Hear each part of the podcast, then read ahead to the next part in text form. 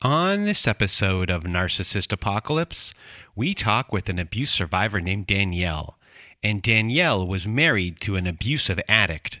It's a story of facades, criticism, silent treatments, withholding, disappearing acts, and hindsight.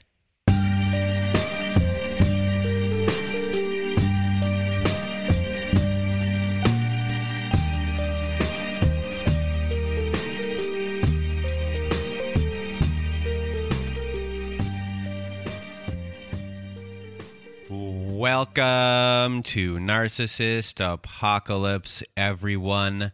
I am Brandon Chadwick, and with me today we have Danielle. How are you?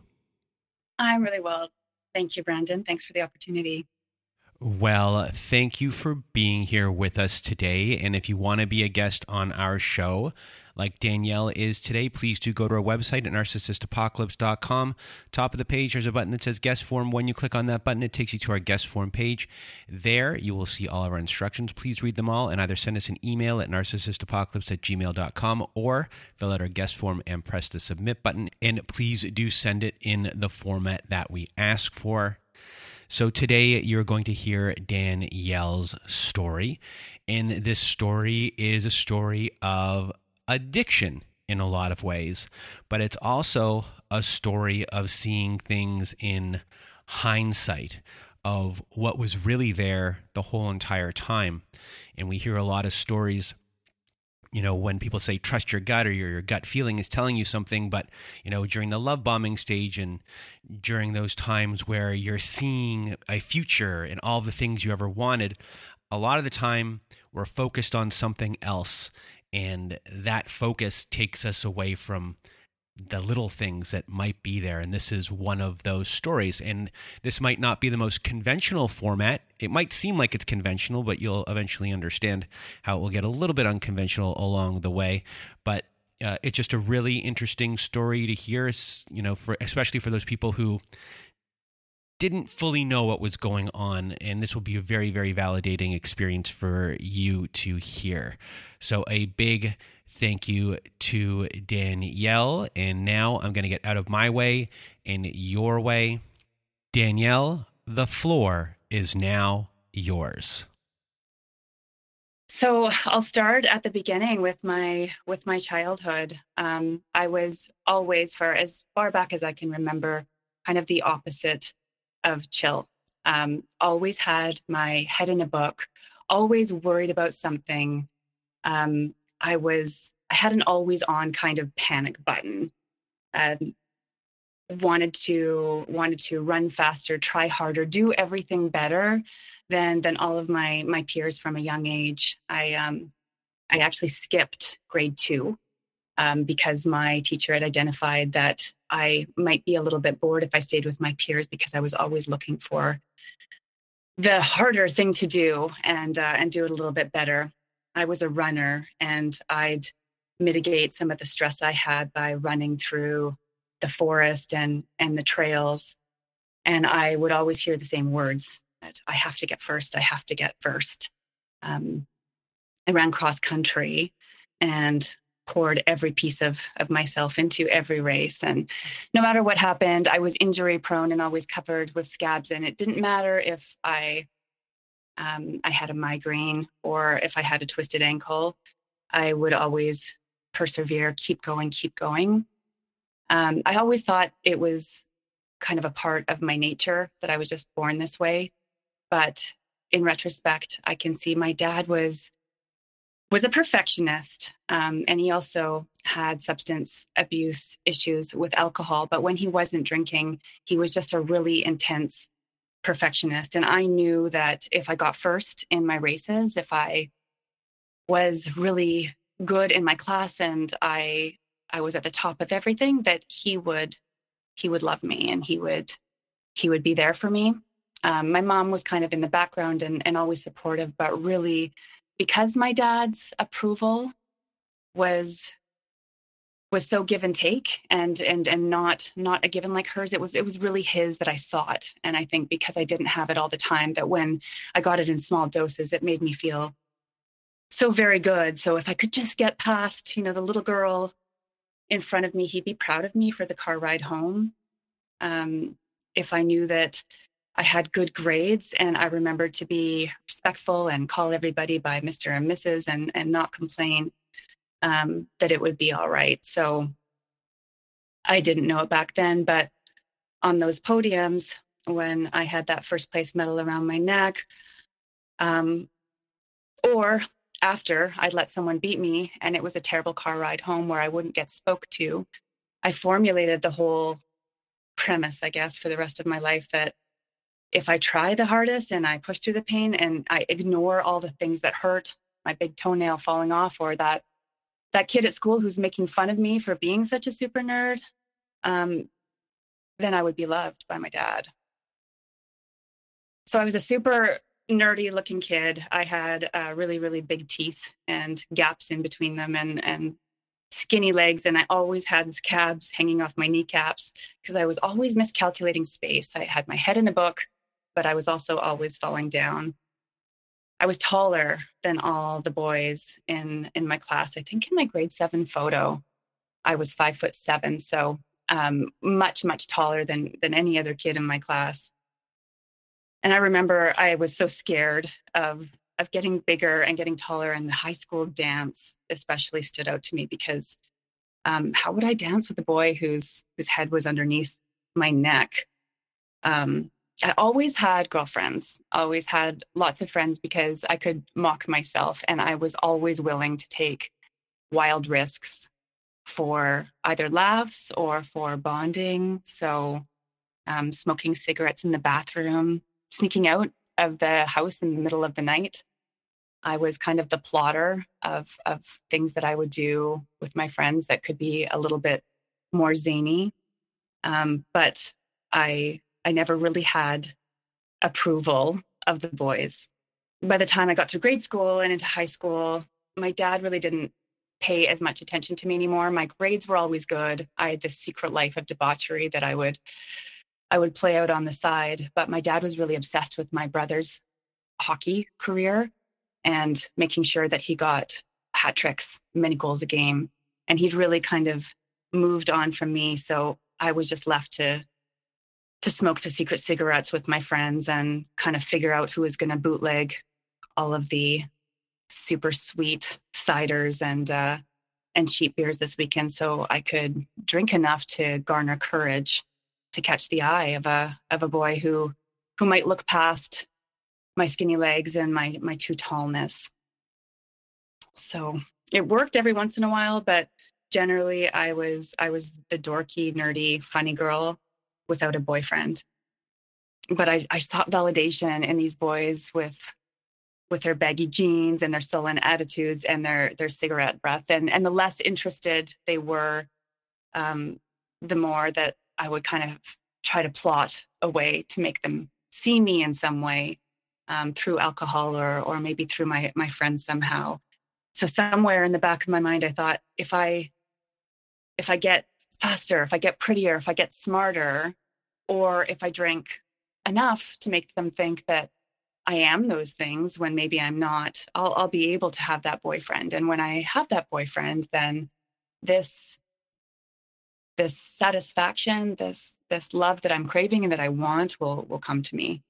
I think throughout my entire childhood, my heart had a hole in it that I thought could be filled, but it needed to be filled with the love of a man.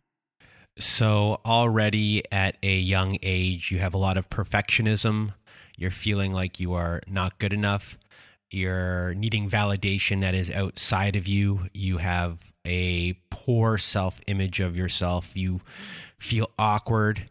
You also have an empathy for addicts, and you wrote me that you had a thing for wounded birds. And at around the age of, late teens, early 20s, 20 years old, something around there, you start to get noticed by boys, and that's a really big change. And you eventually have a string of relationships, one of which you were cheated on and you were heartbroken over. And you also eventually have a son named Nolan when you had a relationship that didn't work out, and that relationship was with someone named Bobby, and this person was fun, but as soon as Nolan was born, he really didn't have an interest in being an adult, and he was a drinker, and that brings up wounded birds and empathy for addicts, and this person had a hard time holding jobs. You kind of stuck around as long as you could, but eventually you decided that it was best to be a single mom. So at this point, I guess, how are you feeling about yourself? And what are you looking for in your future? And did you see a future? I felt like a total failure at this point in my life. My dad did not approve of the fact that I was unmarried with a little baby. He was barely talking to me. My work had suffered a little bit because I had a newborn and was trying to figure out how to work and support him. And my heart was broken. I didn't trust myself anymore. My relationships were kind of a string of failures, and I didn't trust myself to even try to have a new relationship. I think at that point I thought, I'm done. And also, who's going to want me? Like, especially now, it was hard enough before, but now I have a baby and the father who doesn't want us, and a history of men who've either cheated on me or who I really wasn't good enough for. So at that point, I relied largely on my girlfriends, but I really believed that I would be alone for the rest of my life. And I actually thought that I would be okay with that. I remember writing a ton in those days and taking my son out and trying to go on long walks in the forest and figure out how could I just be happy with myself. I was drinking too much too. I remember getting into a bottle of wine and having a couple glasses and then feeling like I couldn't stop and just crying and thinking, God, like what? I thought it would be so much more beautiful than this. You know, this life, I can't believe this is all there is to it. So I had moved away from Bobby once the separation became final, and I was living with my brother. My brother's 4 years younger than me, and he'd always had great luck with the ladies. He was a professional sports player, and he had this shiny blonde hair and this unflappable confidence, just really opposite from me. And he said, you know, Danielle, you're like a bit of a wreck here. It's just, you don't ever leave the house. You've got a baby constantly in tow. Like, look, do you want to be crazy cat lady in 10 years? Or do you want to get out there and see that if you can meet like a guy who will actually treat you well, you think that you can get out there and date someone who will be good and good to you and Nolan. And then he convinced me to sign up for an online dating profile. So I met Matt when I was 32 years old. So Nolan was 2.5, and we'd moved provinces, as I said, to be closer to my parents, more specifically my mom, because my dad was still fairly disapproving of the fact that I was a single mom, didn't have tons to do with me, but my mom was able to help me balance work and a toddler, like on my own accord.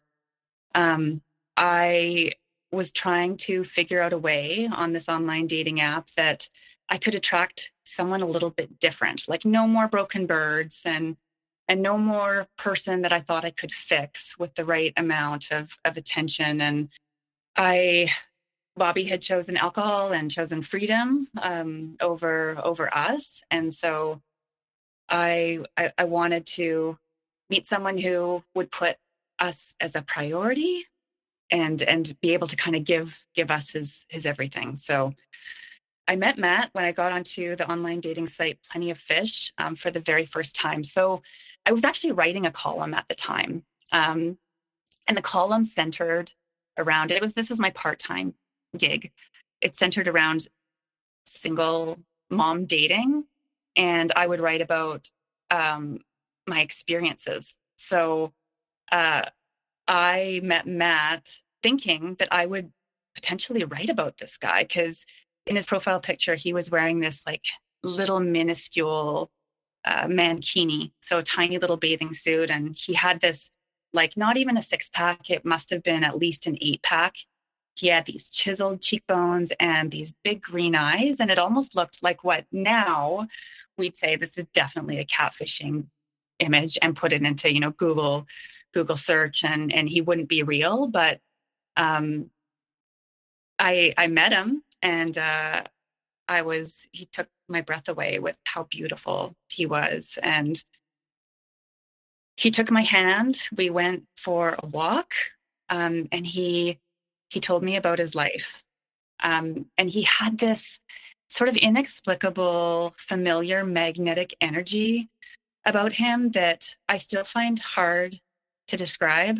But he told me his life story on our first date, about his exes, about his history with drugs and drug abuse, and with his mother, who was volatile and could be terrifying. And he'd been wronged so many times in his life, but he didn't tell me about the times he'd been wronged in a way that was accusatory or self-serving. It was just really matter of fact. And he was so beautifully understanding of this wretched behavior he described.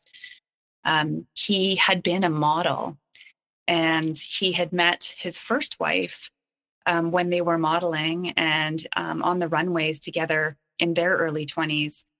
And they had a shotgun kind of quick wedding when they were in their early 20s and totally in love. And she'd ended up cheating on him with her rich boss and left him. And I was just so appalled by the behavior he shared of his ex and how beautifully understanding he was of her. And the fact that he took such rare and alarming ownership for his own mistakes. So he admitted that he'd had some issues with drug addiction in the past. And as a result, that had ended up in some misbehavior on his part to his ex-wife and other women. But he was through all that now and really regretted the past. At the time, I think I thought that he recognized something in me, that he was sharing this story in me because he recognized my hurt. He could see some of my pain because he'd experienced his own. And perhaps that's where some of the familiarity was. I'd always been like an observer and a writer, and I felt like his sharing of his story was something very special that he was really only giving to me because he understood that I was in a position to receive it and understand it. And I remember thinking after that first date that I'm healed. Like, I do recognize my past and what I've been drawn to, because now this is someone really different. Like, this is someone who is vulnerable and real and open, and someone I've never experienced that before. Did you think that he was a bird that needed to be fixed, a broken bird, or did you think that he was already healed? I thought he was already healed. He openly shared with me that, you know, I had substance abuse issues, and I went to rehab, and I'm through those issues now. And in my experience with the broken birds who did have substance issues, you know, they all said they didn't have any, that there was no problem. And this was just having some fun. And any issue that I had with substance abuse was because I was a control freak. It was because of my own past with an alcoholic father. So for Matt to come out and say, look, I did this, take ownership of it, and, talk to me about how he addressed it, that represented healing. And to me, it showed me that this is the person that this is the kind of person that I'm supposed to be with. And obviously I've done some right things in my healing journey. So here you have someone oversharing on date one. They're portraying themselves as someone who has done the work, someone who's been through the same things as you have, but they've done the work on it. So it makes it look like that, like he has emotional intelligence, and that's something that every relationship in your past was lacking. So you might be getting the same type of person, but they're wrapping themselves up in a different type of package. So it's really difficult for you to see and now there's this whirlwind going on, and you're in the middle of that whirlwind, so that makes it even more difficult to see anything.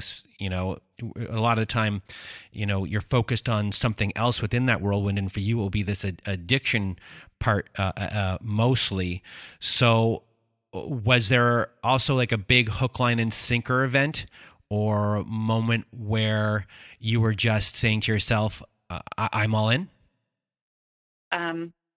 Matt said to me, you know, you've saved my life. I've never, ever met anyone quite like you. And those words, I've never met anyone like you, are what I'd been waiting to hear my whole life. I remember the butterflies when he said it, and this gratitude I felt, and that I couldn't kind of stop crying. That this man saw me and loved me and didn't want any improvements or for me to change to make him happy, because he'd already battled all of his demons. So again, red flags in retrospect, but within 2 months of meeting, he'd moved in with me and my now 2-year-old son. I finally felt like I understood what real unselfish love looked like, and I couldn't believe my luck. Everyone just could not believe that I'd met such a wonderful man. And I remember my mom, we were at our family cabin, and I was hanging out on the grass there with my son and Matt, and she was just watching us. And she said afterward, you know, I see the way that he looks at you. And she had tears in her own eyes. And she said, he is the first man that I've ever seen that wants to help you. Nolan, my son, absolutely adored him.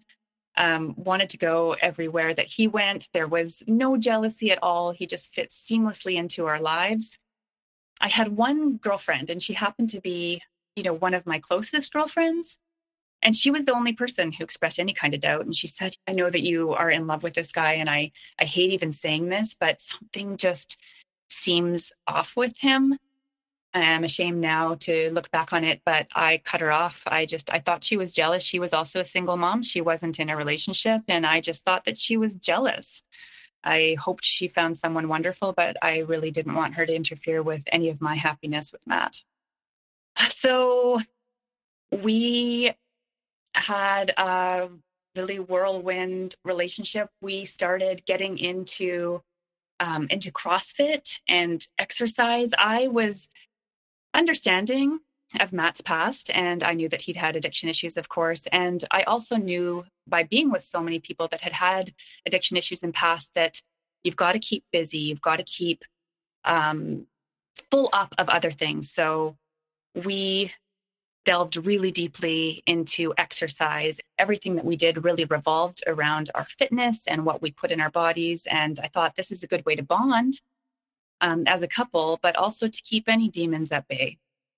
And it did it pretty successfully for the most part. There was a couple of slips in the early days after Matt had moved in with us. Once when I went on a business trip, and I tried to get a hold of him, and I couldn't, and realized that through my brother, who lived downstairs, that Matt wasn't at home, that actually he'd left my son with my brother and taken off somewhere. It had been a slip, and he said that, you know, I had taken some Valium and I had a little bit of wine. I had a slip. I'm so sorry. And we moved on from that. I just thought, okay, slips happen. You know, we've just had some big life issues happen. So that's okay. And 90% of the time, he was a wonderful stepfather-like figure to my son and a really great partner to me. We laughed a lot. We could talk about anything.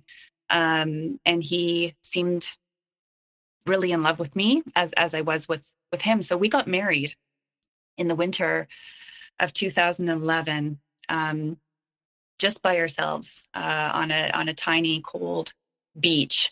So my brother came with us, and his girlfriend and his girlfriend's daughter, but we didn't include our parents. And that was in part because Matt's mom was volatile. So she could be completely fine and actually super warm and charismatic and lovely. And Danielle were so glad to have you as part of Matt's life and part of the family. And then some days she'd be inexplicably just this full of rage and not want anything to do with us. I had never seen anything like this. You know, my own father could be hard and could be volatile growing up, but he always had reasons for that volatility. So Matt had explained that, you know, his mom had always been that way, and that her abuse of his own father was just a background of his childhood. But, you know, the most important part was that my son was there. And the best part of that ceremony was that we had these little glass jars, and we had different colored sands, and we would all put a little piece of our sand in that jar that was held by my four-year-old son. And he was just so happy. He kept looking at us both with a smile on his face. And it was just, it felt like the culmination of all of my dreams. So yeah, we went through with it, and I got pregnant with my second baby boy just 3 months after our wedding. So we had talked a little bit about maybe having a baby of our own. You know, Matt really loved my son. He wasn't sure that he wanted to have his own children, but I thought, you know, he would be such an amazing father. And also he was 4 years younger than me. So I knew that if we were going to have children, that we would probably want to do it sooner rather than later. So I pretty quickly got pregnant, and we moved out of the house that I'd shared with my brother in the basement. And we bought this tiny little house on the ocean, and it was surrounded by the forest in this really tranquil bay, towering mountains in the background. We both had six-figure incomes. We were both working for tech companies. He was in the technical component, and I was in the sales field. We were super active in our fitness community, and on the outside, we had it all. Our friends would frequently ask us for advice as they were getting married and into relationships themselves. You know, how do you guys do it? I would write these long posts on social media about how grateful I was for this beautiful man and this family. It, because of my past, it didn't escape me that, you know, I had something very, very rare and very special. I didn't know why I had it, but I was really grateful for it. There were these moments when Matt's addiction came and reared its head again, but in general, life was really good. And I was really grateful for a partner who was willing to help with the kids and around the house, and seemed really proud of me and devoted to his whole family. So when those episodes happened, when the addiction reared its ugly head, were they day episodes? Were they benders of any sort? And how is everything smoothed over during those time periods? So they weren't frequent at all. I would say they were once every 7 or 8 months. There would be what I came to call episodes. And an example of an episode would be when we had a daughter after our son was born, and when she was very small, she was a tough baby, so she was up in the night a lot of the time, and I was the primary caretaker. I breastfed, and I would take her in the night when she complained a lot of the time. There was just one night when I was so incredibly exhausted, and I didn't think that I could open my eyes and go and comfort her. And I said, you know, Matt, will you get her? I'm just so tired. And I remember he stood bolt upright and, you know, cursed at me and fuck you. And you're complaining and, God damn it. And I was sort of in shock and lying there. And next thing I knew, he was out of the house, and I could hear his truck in the driveway backing up, and he was leaving. And this wasn't the first time this has happened, but it was the first time in about 7 or 8 months So I went and I got my daughter and I comforted her, and I went back to bed that night knowing that he would probably be gone for the entire weekend. And he was, and I wouldn't hear from him. I would maybe get a text message with a kind of cryptic message. I'll be back on Monday, or it could be an I'm sorry. Thank you for taking care of the kids. I'm not doing very well. I would say, you know, be safe. I'm here with the kids. I'm here when you want to talk. I would really never get angry during these episodes. I would just want to make sure he was alive. They would alarm me more than they would make me mad. And in this case, when he had left after our daughter's crying, he came home, you know, late Sunday night with tears in his eyes, saying, I'm so sorry. I get overwhelmed by it all. And I love you guys, and I just needed a couple days to chill out in a hotel room, and I'm sorry. And I would hug him, and he would come back, and then it would be, you know, okay for another several months until the next kind of episode happened. So a lot of these episodes happened when you were traveling for work. Words are being thrown in your direction, not the kindest of words.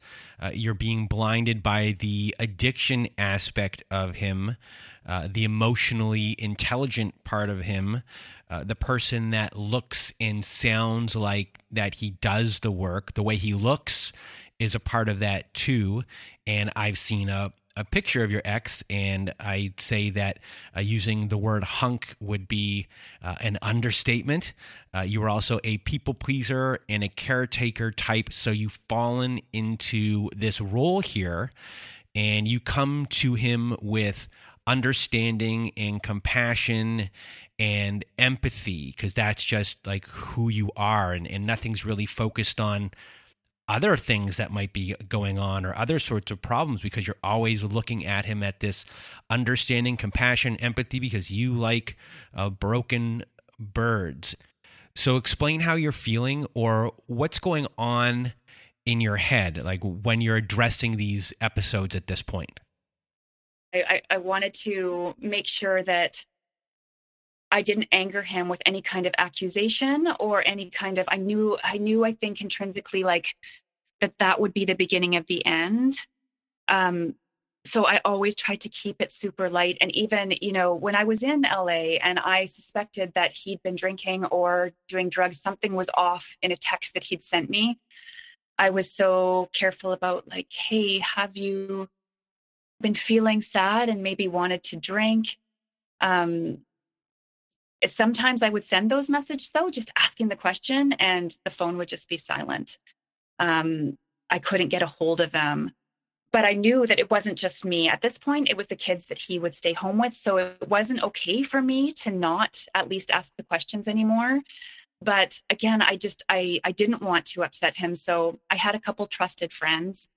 And sometimes when I was in another city, I'd ask them to, you know, pick up the kids from daycare, or maybe could they check in on that and make sure that everything was kosher. At this point, a lot of my really close friends, my three best friends specifically, knew, you know, that there was some weird stuff that sometimes went on the weekends, and that he wasn't totally past his addiction. So they would be there to kind of keep an eye out. I knew, you know, a couple years on that he was doing drugs basically every time I went on the trips. And he promised, like he said, he wasn't drinking when I wasn't home. And he knew that specifically drinking would lead to drugs.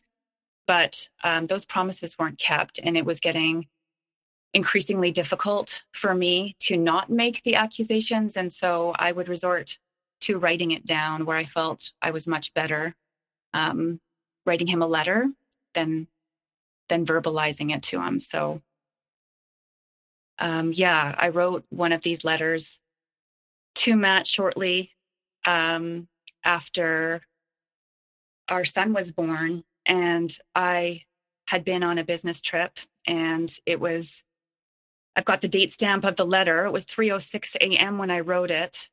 A couple of months after our son was born, he was about 10 months old. And, I'll read the letter. So, Matt, I've been up all night in a position that's now become familiar for so many of my business trips. I'm trying to understand why this keeps happening. I think of all the times I've had to rush out to meetings in various cities because you went missing while I was away. All of those other times I worried sick that you might somehow hurt yourself. And now there's another person in your care and another person that I feel powerless to help. When you and I started dating, you said I helped save your life. You told me about the voices that you heard in your head, the times that you'd hurt yourself because of your deep pain and the devastating loneliness and hopelessness you felt. I was horrified and I wanted to be there for you. And I knew there'd be some bumps along the way, but I thought we'd ride out the bumps. Together, we weathered a drunk driving charge, a night in jail, a party gone wrong in San Francisco, a ruined Thanksgiving dinner, and a quick departure from another food conference after a scary night. And I'm trying to understand why it just keeps happening. I thought we were over the hardest parts. I feel like it's been proven that nothing good comes out of alcohol when I'm away. And I hope desperately that it might be different now because of our baby. I planned a night out for you for your birthday next weekend with every luxury that you could imagine. And I wanted to try to find a way that you might want to keep sober while I was gone so that I wouldn't have to spend the entire night stressing about you. You looked me in the eyes and made me a promise, and that meant everything to me. But last night you called me a fucking bitch and told me you would take the baby to Orange County without me. You said things like the gentleman I married would not normally say. And so I sit crushed and sleepless again on your birthday when the only note I planned to send you was a loved one. I'm worried about the baby. I'm worried about you. And I'm worried about myself. I'm looking into flights home and I'm seeing what I can do. Please let me know that you're okay and that our baby's okay. So I sent that and there was no reply for hours. And I texted again after that and said, please, are you up? And then I put my phone next to my head by the bed, but of course I couldn't sleep. Oh, so I do get a reply finally the next morning at 9:26 a.m. And it's from Matt. And it's just a couple lines. I can see that as I open it up and it says, enough. You are a constant reminder of mistakes made in my past. I've had enough. I had some friends over with your brother to hang out and instead got in a fight with you on the phone. The sleeping baby is, of course, fine, and I am not. Birthday event equals canceled. Your email and rush to get home reaffirm your inability to trust me. You continue to treat me like a teenage boy, and then you hide behind all the things I shared with you about my past. The fact that you think you are a more fit parent than I am is one of the worst insults you can give to your partner. So I read that, and I can still, it's more than 10 years later now, and I can still feel the absolute shame I felt reading that, thinking, am I a control freak? And am I horrible for not trusting him? He is trying to be a good father and he was with my brother. And so, maybe it is okay that he just had a couple of drinks, but then I think back and I am so confused because I know that it was just the month before that we'd had this really heartfelt discussion after another slip that he said, I will not drink anymore. I know this is bad. I know it leads to terrible things for me, has led to chaos so many times. And I thought as I reread this letter that, I've misunderstood. He must have just thought it was fine. And, but then why was his tone so volatile when I was trying so hard to keep disappointment? Like maybe I wrote the letter with the wrong tone or something. So I wrote him back one more time. And I said, but how do I trust you when you keep telling me one thing and then doing another? If you're breaking promises to me as soon as I leave, how do I know to trust you? As far as I know, you never used to lie to me. Your raw honesty was one of the things that I fell in love with immediately. You're entrusting me with information about your mistakes, made me feel like I have a job to do to help keep you away from all of that shit. And when I'm away, not only am I helpless, but you seem to want to party hard, which is historically the exact thing that leads to this messiness. I love you. I love our family more than anything on this planet. And I know that the only thing that could destroy us is the same stuff that has destroyed so much of our lives already. And because it has happened the same way so many times. When I'm away, I naturally think about the potential of repeating the past pattern. I don't know exactly what triggered the last few times, so I don't know what might trigger this time, except maybe alcohol, which is why I was so worried last night. I think you're an incredible dad, and you know that. And the reason I want to come home is because I want to protect my family, and because ultimately you matter much more than my job or anything else to me in this world. So he didn't respond to that one at all.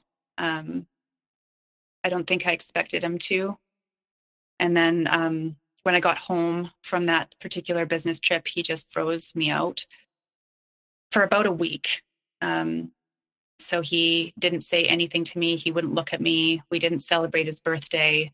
He made it clear that I was an asshole and that he wasn't sure if he wanted to be with me. So I spent that following week trying to make it up to him by, taking the kids out of his hair, making fancy dinners, working extra hard at the gym, trying to look really good, thinking I only care about my family. This is the only thing in the world that I care about. And so I am going to do everything I can to keep it in place. So I'm trying to plot and devise ways that I can make Matt happy, that we can figure out a solution. So I'm incorporating therapists. And at some points, he's amenable to going to therapists who might be able to help, because I still believe that at the end of the day, Matt is a very good person, and he's not addressing something from his own childhood or from his own past that is bringing up these compulsions to do drugs and do alcohol. And I am thinking that it is the drugs and the alcohol that is making this happen. So I recruit a breath worker to work with both of us, a naturopath to talk through any foods or dietary considerations that he might be able to take, that I can take, that I can heal from my own, issues with control, and that he can and use to help with his compulsions toward drinking and doing drugs. So we have therapists, and we're talking to them. And ultimately, I think that if we can go deep enough, that those will help. The breath work too. I think that if we're doing that every day, and that we're doing that together, again, that might help. But I'm also taking secondary measures, such as when I went on my business trips, I would put an iPad in the back of our car so that I could see if he was heading towards downtown, where I knew that he bought drugs, so that if I saw the car from my meetings in another city moving in the direction of the drug hub of our city, I could call one of my good friends to go get the kids at daycare, or I could figure out a plan B from wherever I was to try to make sure that everyone was protected. Because at that point, I still was not willing to exit. I still had hope that he would get through this and revert to the man that I met on the walk that first day. So we will eventually get to the event that becomes the beginning of the end for Danielle's story. However, let's discuss something that you said there, which is you hope he reverts back to the man you met that first day. And we've been hearing the noise. You heard the noise. You saw the noise being these addiction episodes that have become more frequent, the noise of his behavior becoming more erratic. Obviously, we're hearing a story about addiction, and there's addiction in it, but it isn't fully a story of addiction. Usually we discuss different types of traits and behaviors of abusers or people with certain personality disorders early on in the format of this podcast. But with Danielle, I think it's now most appropriate to discuss things right here, because in Danielle's story, everything was eventually seen in hindsight. And right now, we're going to kind of look back at all of these things in hindsight. So before we get to the ending of your story, Danielle, we're going to look into the rearview mirror. And that is really saying to ourselves, who was your ex-husband really? And when you're seen in a way that you always wanted, and there's this whirlwind, and he has what seems like a high emotional intelligence, and there's this life that you dreamed of that you're getting 95% of the time, that's something that is hard to let go of. And the addiction aspects of things is the part that you are focusing on as the fault of this person. The intelligence around that gives a bit of a facade, and the caretaker and people pleaser and the dream of what you wanted takes over. But the one big question is, the one thing is this person just an addict? And am I just focusing on the addict part of them? What else am I missing? So now I am posing this question to you, and this is way easier to do in hindsight for everyone who's listening. It's very difficult to do while you're in the relationship, specifically this one, when your focus is really hyper-focused on this addictive part of who you're dealing with. So before we get into how your whole entire story ends, tell us everything that you believed that you missed. So there was always a sense that that he was going to and should achieve any kind of goal that he set, or any kind of job that he wanted, or any kind of thing that he coveted. So he worked in technology and interviewed with some very large and prestigious technical companies. I remember him coming back from the interviews and being, I nailed it. And, I know that they can't wait for me to start. They were really impressed with me. And of course I thought, yeah, absolutely. You are, you're brilliant. And, I remember particularly, there were two very large technical companies that, he was wanting to work with, and were both after him. And they both, in the end, after two different panels of voting, decided they didn't want to hire him. And it wasn't a reticence on his part, wondering, what did I do wrong? It was coming home and saying, those people are complete idiots. Someone on that panel doesn't know what they're talking about, and just really upset at the fact that somebody could miss his brilliance. And actually that ended up in weeks of being upset and kind of taking it out on us, and trying to assure him that yes, he's totally brilliant, and yes, they missed it. At the gym too, he was always the guy with his shirt off, and I always thought that, that's a workout thing, and that's a guy thing a little bit. But in retrospect, it was kind of the first thing that he did was take off his shirt and kind of peacock and take a lot of pleasure in anyone who would comment on his physique. And would you ever kind of exert your own intelligence? And how did he feel about your intelligence? My intelligence is more creative based and people based and empathic, but I've always done very well at my own career and in my own education. And when we were looking to solve a business problem that he had, or something in the home, I would be a little intimidated by him, and not want to come across too aggressively. And I remember one day saying, I think I am as smart as you, like in a different way, obviously not in the mathematical and logical way, but I think that I am just as smart in different ways. And he kind of scoffed at me, like, that's really funny. And I remember looking at him and feeling really hurt, but then also told myself that, well, he doesn't think that way. He doesn't know that writing is definitely a skill, or that emotional intelligence can be a thing. So he did have very exploitative relationships, and that spanned across family and friends. So it became immediately clear that he didn't have any really close friends of his own, but I also thought that was just because he really wanted to be with me, and he was really so excited about me. But I noticed that there were people that he would call. So a couple select friends, when he needed some help with the internet in the house, for example, Or if he had a business idea, he'd want to pull in one of our friends who had a unique area of education. So he did have some male friends around, but really only when he wanted something from them. Never just to, you know, go on a bike ride with the guys or do something social. It was always kind of something that could benefit him, help fix his car, whatever it might be. Did not have close relationships with any of his family.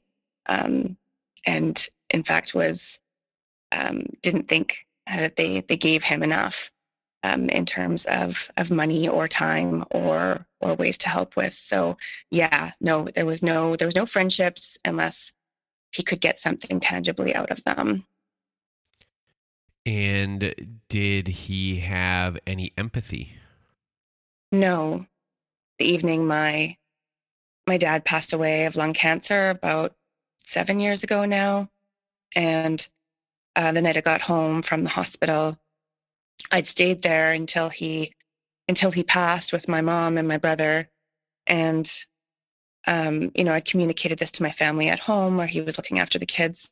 I got home that night after midnight and my dad had passed away and he was livid. He wouldn't speak with me because I was so late and I'd left him all that time with the kids. And I remember feeling really shocked by it and thinking he must be processing his own grief about my dad in a different way. And because otherwise, why would he be so angry at me for staying with my dad? This doesn't make any sense. But so our son was 4 at the time when he was diagnosed with a really rare congenital heart disease that had gone undiagnosed, which was incredibly rare because usually they do those tests at birth, and I'd had them all done, and in utero wasn't detected. But the doctors had said that it was very urgent. It was actually really surprising that he had not died. So they wanted to do open heart surgery. It was devastating. We knew that our son had difficulties sometimes getting in water. His lips would turn purple. He was very crotchety and angsty as a baby, but we couldn't imagine this tiny little boy needing open heart surgery. So I told my husband about it, and he seemed to be sad, and he hugged me and he said, "How could this happen?" And he said all the right things. And, you know, we comforted each other and we told each other that our son was going to be okay. These doctors were excellent. But in the weeks that followed, he didn't make it to the hospital to do the pre-surgery checks with our son or to sit and wait while he had all the EKGs and various specialists check him out. And just was very removed from the whole process of going to the hospital. And I remember when they gave our son the anesthetic, he, this tiny little body laying in this big machine, and he was so vulnerable. And of course, we'd signed all the waivers, and we didn't know if he was ever going to come out of this. And I couldn't even speak. I was so devastated and so upset. And I remember looking at my husband, and his eyes were just black.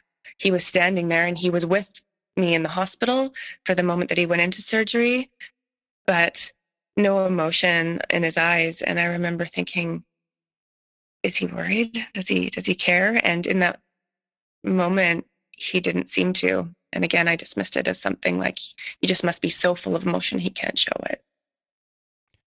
And how did he handle criticism? So if there is any criticism of any kind, can you remember to pick your clothes up off the floor? Or can you remember to help me out this weekend with the yard, like there's a fallen tree? That would be met with indignity. And I had said that I was going to take the kids out that day so that he could kind of deal with the tree in the yard and be able to clean it up. And I was getting ready with the kids, and he was kind of doing work in his office. And I remember saying, "Are you going to do the tree today? Like, is that still the plan?" And he had a fit of rage that I would ask him again about it when I'd already asked him once, and blamed it on my controlling need to to ask him for anything. I was groomed to not ask questions, to not ask specific things, because I knew it could be met with rage, and you didn't know necessarily how small the thing was that would set him off. I always attribute it to really like big stress at work, but just learn to not ask too much. Just make sure that you are always giving and always keeping things placid. The other thing that should have been a giant red flag was I once asked him, he was really obsessed with working out and keeping his body really tight. And, I worked out a lot too. And I remember asking him one day, what would you do if I gained a lot of weight and stopped doing this? And he said, well, I'd divorce you. And I said, really?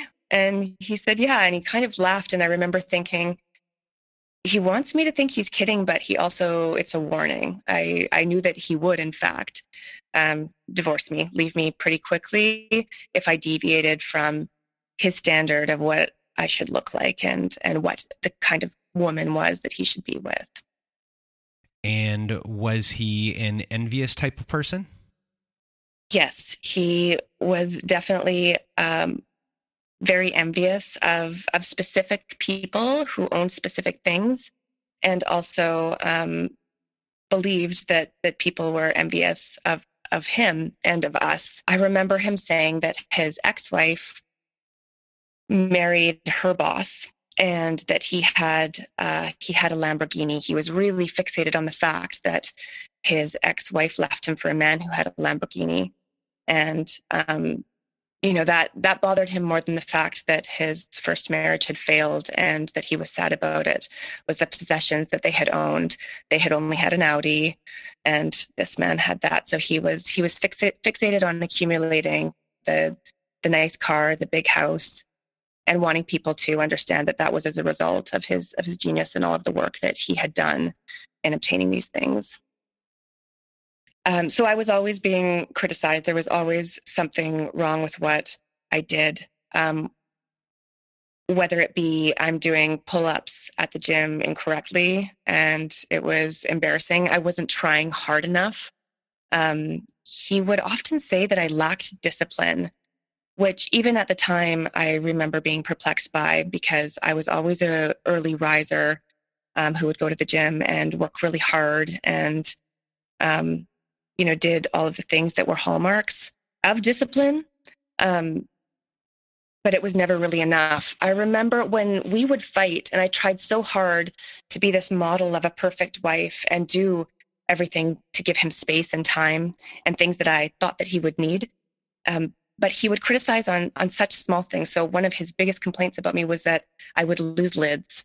So we would have a ton of Tupperware for the kids' lunches, and he would get irate that I didn't match the lids on the top of the Tupperware bins to the bottom, or that they would be in different places. And that could cause explosive outbursts, dishes left in the sink, or the way that I loaded the dishwasher would become, major faults that made me an idiot.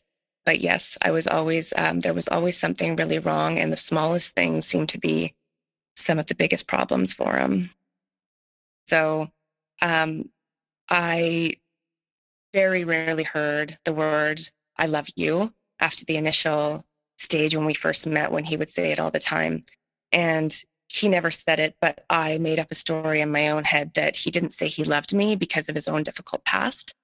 So I would ask him questions like, do you like about me? You're married to me. And he would say things like, oh, you have nice hair. And I remember that would give me a sinking feeling, because like, what importance is hair? Like, don't I have other traits that are kind of, that you like? And he would kind of never give that to me. If I won an award at work, I won an award for being in the top 10% of sales one year, and we won an all-expenses-paid trip to Hawaii, and it was, really big accomplishment for me, and I was really proud of myself. And I remember him disregarding it and saying, well, you become like this different person at your job, and that's not really you. Like, you can kind of fake it for short periods of time, and that's about it. everything that I did accomplish was kind of a fluke or something that was because of him. So if I did something that was kind of an achievement, it was either like no big deal, stupid, or because of something that he did to help me with it.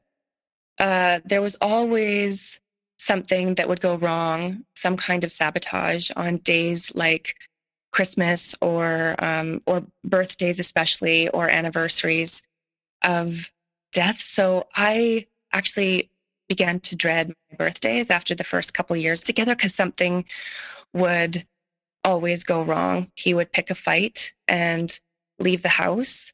I remember Thanksgiving was always a big one. He would always have some issue, explode, and not be there for Thanksgiving dinner. And we would all just be so upset. If there was ever a time that the focus wasn't on him, a business endeavor, some accomplishment that he'd made, it turned into really a sad occasion and something that we were all like worried. Is he okay? Like, it's Christmas. Why isn't Daddy here? Or it's your birthday, Mommy. Why is Daddy so mad? But every birthday certainly, and most special occasions were kind of marred by this explosive and sad behavior.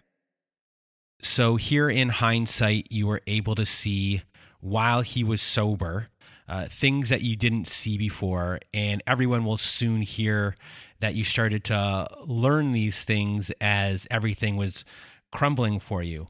But in what you just talked about, we heard entitlement, envy, gaslighting, minimization, blame shifting, lack of empathy, extreme vanity, manipulation, a need for admiration, self-importance. They can't handle criticism. They have rage issues, withholding. They ruin holidays. There's deflecting, and there's a lot more that I probably didn't get to there. So now that we all know who your ex-husband truly is while sober, take us back to the beginning of the end. Yeah, so I was going on another business trip, but this one was relatively close. It was a drivable meeting that I had about 3 hours from my house. So it was dark in the morning when I left, and that was pretty typical. At about 5 o'clock in the morning, I had lunches made and everything packed and ready to go so that it would be really as easy as possible for him with the kids. And I drove for about 3.5 hours to my meeting. I met up with my work people at a little breakfast place, and I looked at my phone, and there was a messenger message that popped up, and I immediately knew it was from him because we only communicated through that medium. And the message said, "Where is my scale? You left dishes all over the sink, you total shit show of a human. I cannot wait to leave you and all of your bullshit." Even though he, threatened me in past of things changing, or told me that I was controlling and that he didn't like things I was doing, he had never said before, "I can't wait to leave you." So I went outside this little restaurant with my coworkers, and I texted him back, and I just said, "Are you okay?" And then he didn't respond, and I went through the motions of that meeting. I remember feeling like I was going to throw up as I was making this presentation with my stomach in my mouth. And I had to drive back the 3.5 hours, and I couldn't even see the road. I had my head kind of sticking out the car window because I thought I was going to throw up and pass out. I didn't know what I was going to find when I got home. I'd already texted my friends, of course, thinking, okay, something's sideways here. Can you go look after the kids? Can you pick them up?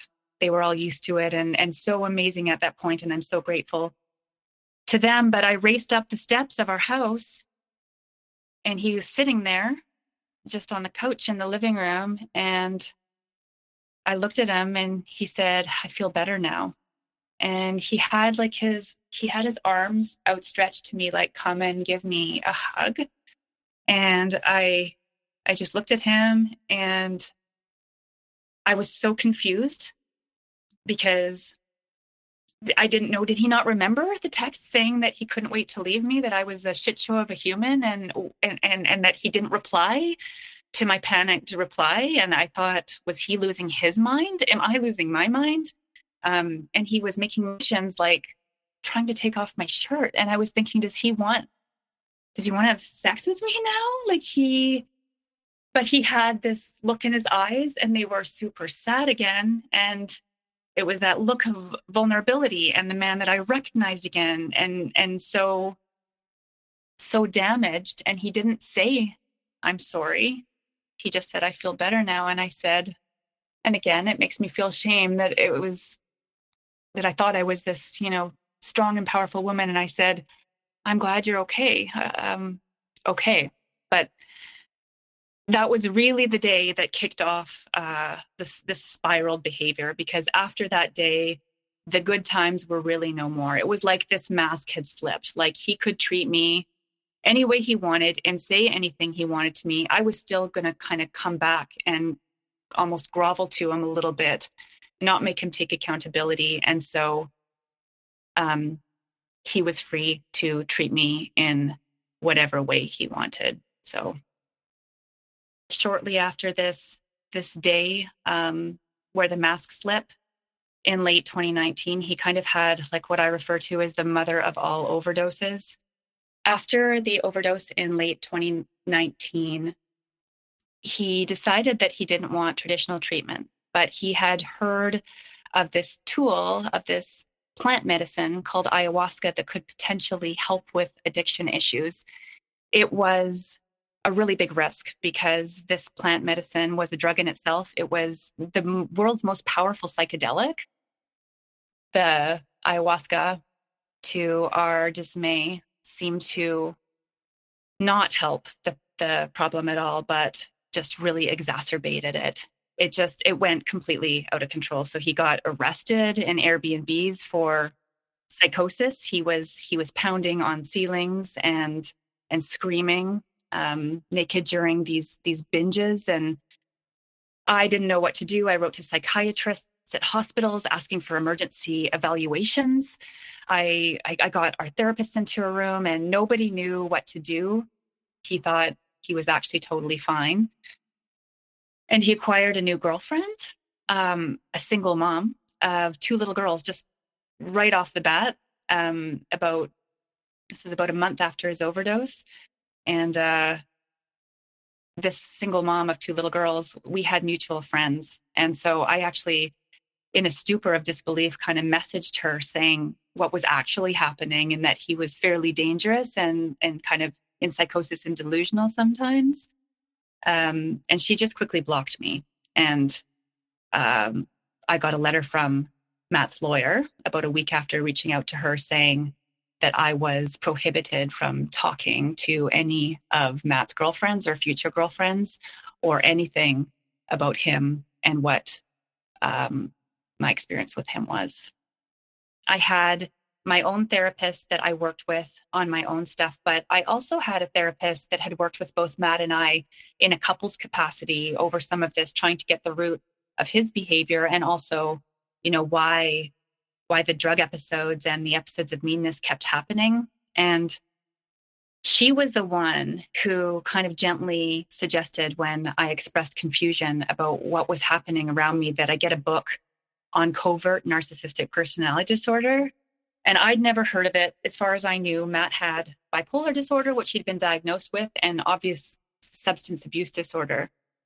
But as I started to read through the first chapters of this book that she had suggested, I felt this terror and like this utter recognition and oh my God, Matt is a covert narcissist, because essentially I was falling in love with myself. I was falling in love with this familiar thing that what I thought was different than all those past men, but really it was just this shallow read back of me.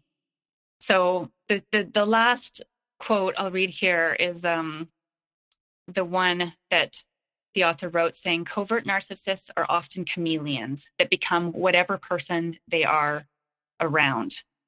And so when Matt had written a letter to everyone at his intervention post-overdose in 2019, he had said exactly this. So what he wrote in that letter to all of us, I can be a chameleon, shifting personalities to what I think people want me to be. So everything was finally clicking into place, and it wasn't how I wanted it to be, because it essentially meant that my 10-year marriage was a lie. But I finally understood it. So I read that book like all in one set sitting, and I sent passages to my friends who'd been in the trenches with me, and they were like, oh my God, it's not, is he even bipolar? It's definitely not the medications, and it's not the drugs frying his brain like we all thought, perhaps. It was just that the mask had slipped. So after that happened, I guess, you know, all these realizations are going on. He has this new life and this new girlfriend with 2 children. What is the relation to him and your family now? Does he see you, or do you speak to him, or does he see any of the kids? I did go to a lawyer, and I was able to get a court order that said that he could only see the kids under supervised visitation.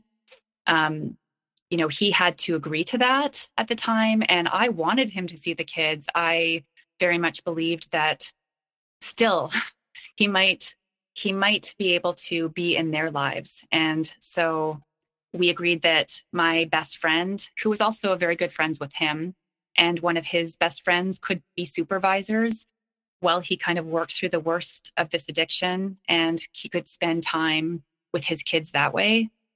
But what ended up happening is that, you know, he didn't think that he had an issue even still, and thought that it was very controlling and cruel of me, basically, to put this stipulation in. Even though he signed off on it, he just refused to see the kids without a supervisor. So I would try and set up times for him to see them, and he would cancel last minute. He did have a few supervised visits with my best friend, but he would say strange things to the kids when they were a little bit out of earshot of the supervisor. So, for example, when he was on a pool session with them, with my best friend, he took our son into the steam room and said, you know, mommy is lying. Daddy is not sick. Daddy has nothing wrong with him. And it's just that mommy is a control freak, and mommy doesn't want you to have a daddy. And so, you know, my kids got home from that visit completely in tears. My youngest son whispered to my oldest son, no, I heard from daddy that he's not actually sick. It's mommy making up this stuff. And my oldest son said, oh no, mommy's not lying. Like, daddy is really sick. And, you know, there was nights where the kids couldn't sleep and just traumatized and super sad. And, you know, my friend who was a supervisor in that visit didn't have much interest in continuing to supervise after that, because she felt terrible that that happened on her watch. And she'd said, look, like, it needs to be paid. I don't know that I can protect the kids well enough. Like, I don't know what I'm doing. And then when it went to paid only, he just decided not to see them at all. He wanted either to see them alone or with his girlfriend, who obviously just did not know anything about the situation except for what he told her. So he just didn't see them at all.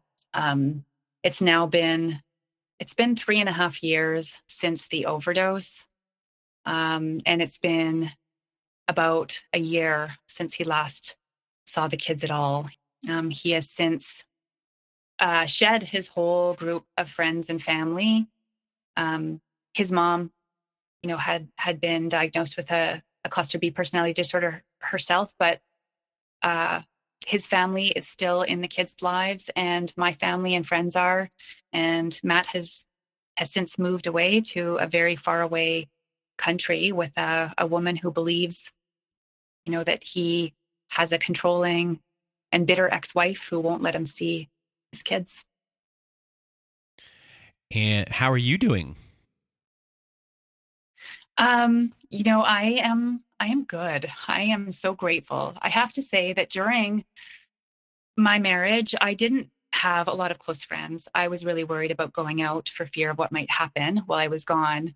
So I really just had my family, but my friends have been so absolutely wonderful in stepping up and helping me get the kids to soccer games and in, you know, helping me formulate responses to, you know, erratic, volatile emails that he sends me and just being wonderful. So I've got a job that allows me to take care of them all. The kids are all doing amazingly well, considering they're sad that they don't have a father in their life. But my hope in talking to you and in being open about my own experience is that it doesn't repeat this cycle of generational trauma, and in teaching them that the happiness of other people is up to other people and their own happiness is up to them, and that they can't fix anyone. And hopefully they'll recognize early warning signs and choose a healthy and wonderful partner themselves.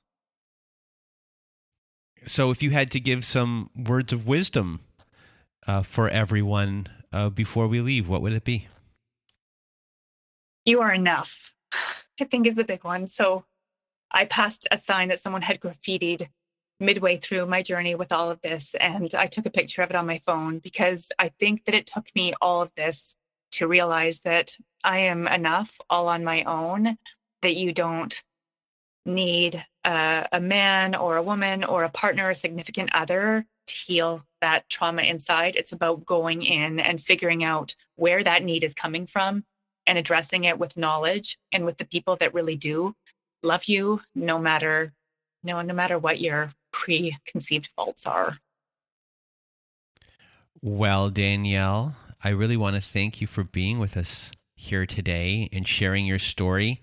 You know, we've had, I forget how many stories we've had on the show where, you know, it's really hard to figure out what's been going on. And then eventually, once the relationship gets severed, you really start to see, or to right toward the end, you start to see who this person was. And for a long time, you know, you're dealing with someone who is just an addict, and you're trying to help them through their issues that they're going through, because you understand the plight of an addict, and everyone knows that, you know, an addict is seen as having a disease, and, you know, you're doing your best to help them. You want them to get help.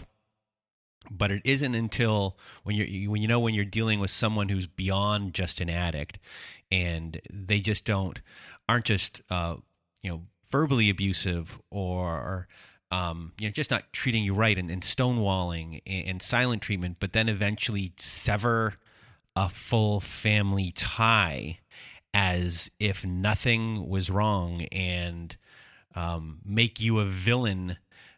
You know, to whoever is the new person that they're in a relationship with, and they lose their whole entire family. You know, that's when you kind of have to go back and look at things and really make sense of what was actually going on. And it's a very difficult thing to go through for yourself and for your children. And everyone today is, you know, listening to you and rallying around you. And I know there's a lot more people who are going through the exact same thing that you have been through, and you're going to help so many people today. So from the bottom of my heart, thank you so much for being here today and sharing your story. Well, thank you so much for doing what you do, because I think it has the power to change lives. And I'm really, really grateful that I stumbled across your podcast too. Well, thank you. And if you want to be a guest like Danielle was today, please do go to our website at narcissistapocalypse.com. Top of the page, there's a button that says guest form. When you click on that button, it takes you to our guest form page. There you can read all of our instructions and either send us an email at narcissistapocalypse@gmail.com or fill out our guest form and press the submit button. And please do read all of our instructions and send it in the format that we ask for. Also at our website, we have our very own safe social network support group. So if you go to narcissistapocalypse.com, there's a support button on the top of the page. Press that button and it takes you to our network. There we have Zoom meetings every Wednesday night, Thursday afternoons, and Saturday nights. We also have forum board there for you to post on, get the validation you need to validate other survivors as well. It's a great group of people on our support boards and in our Zoom meetings. So join our support group today. And if you need need even more support, please do visit our friends at domesticshelters.org. There they have articles and resources that can help you make sense of what you are dealing with. They have every phone number, every email address, every website address for shelters and agencies, no matter how big or small the town you are from. Domestic Shelters has it all. It is a wonderful organization, so please do visit them today. It is a free resource.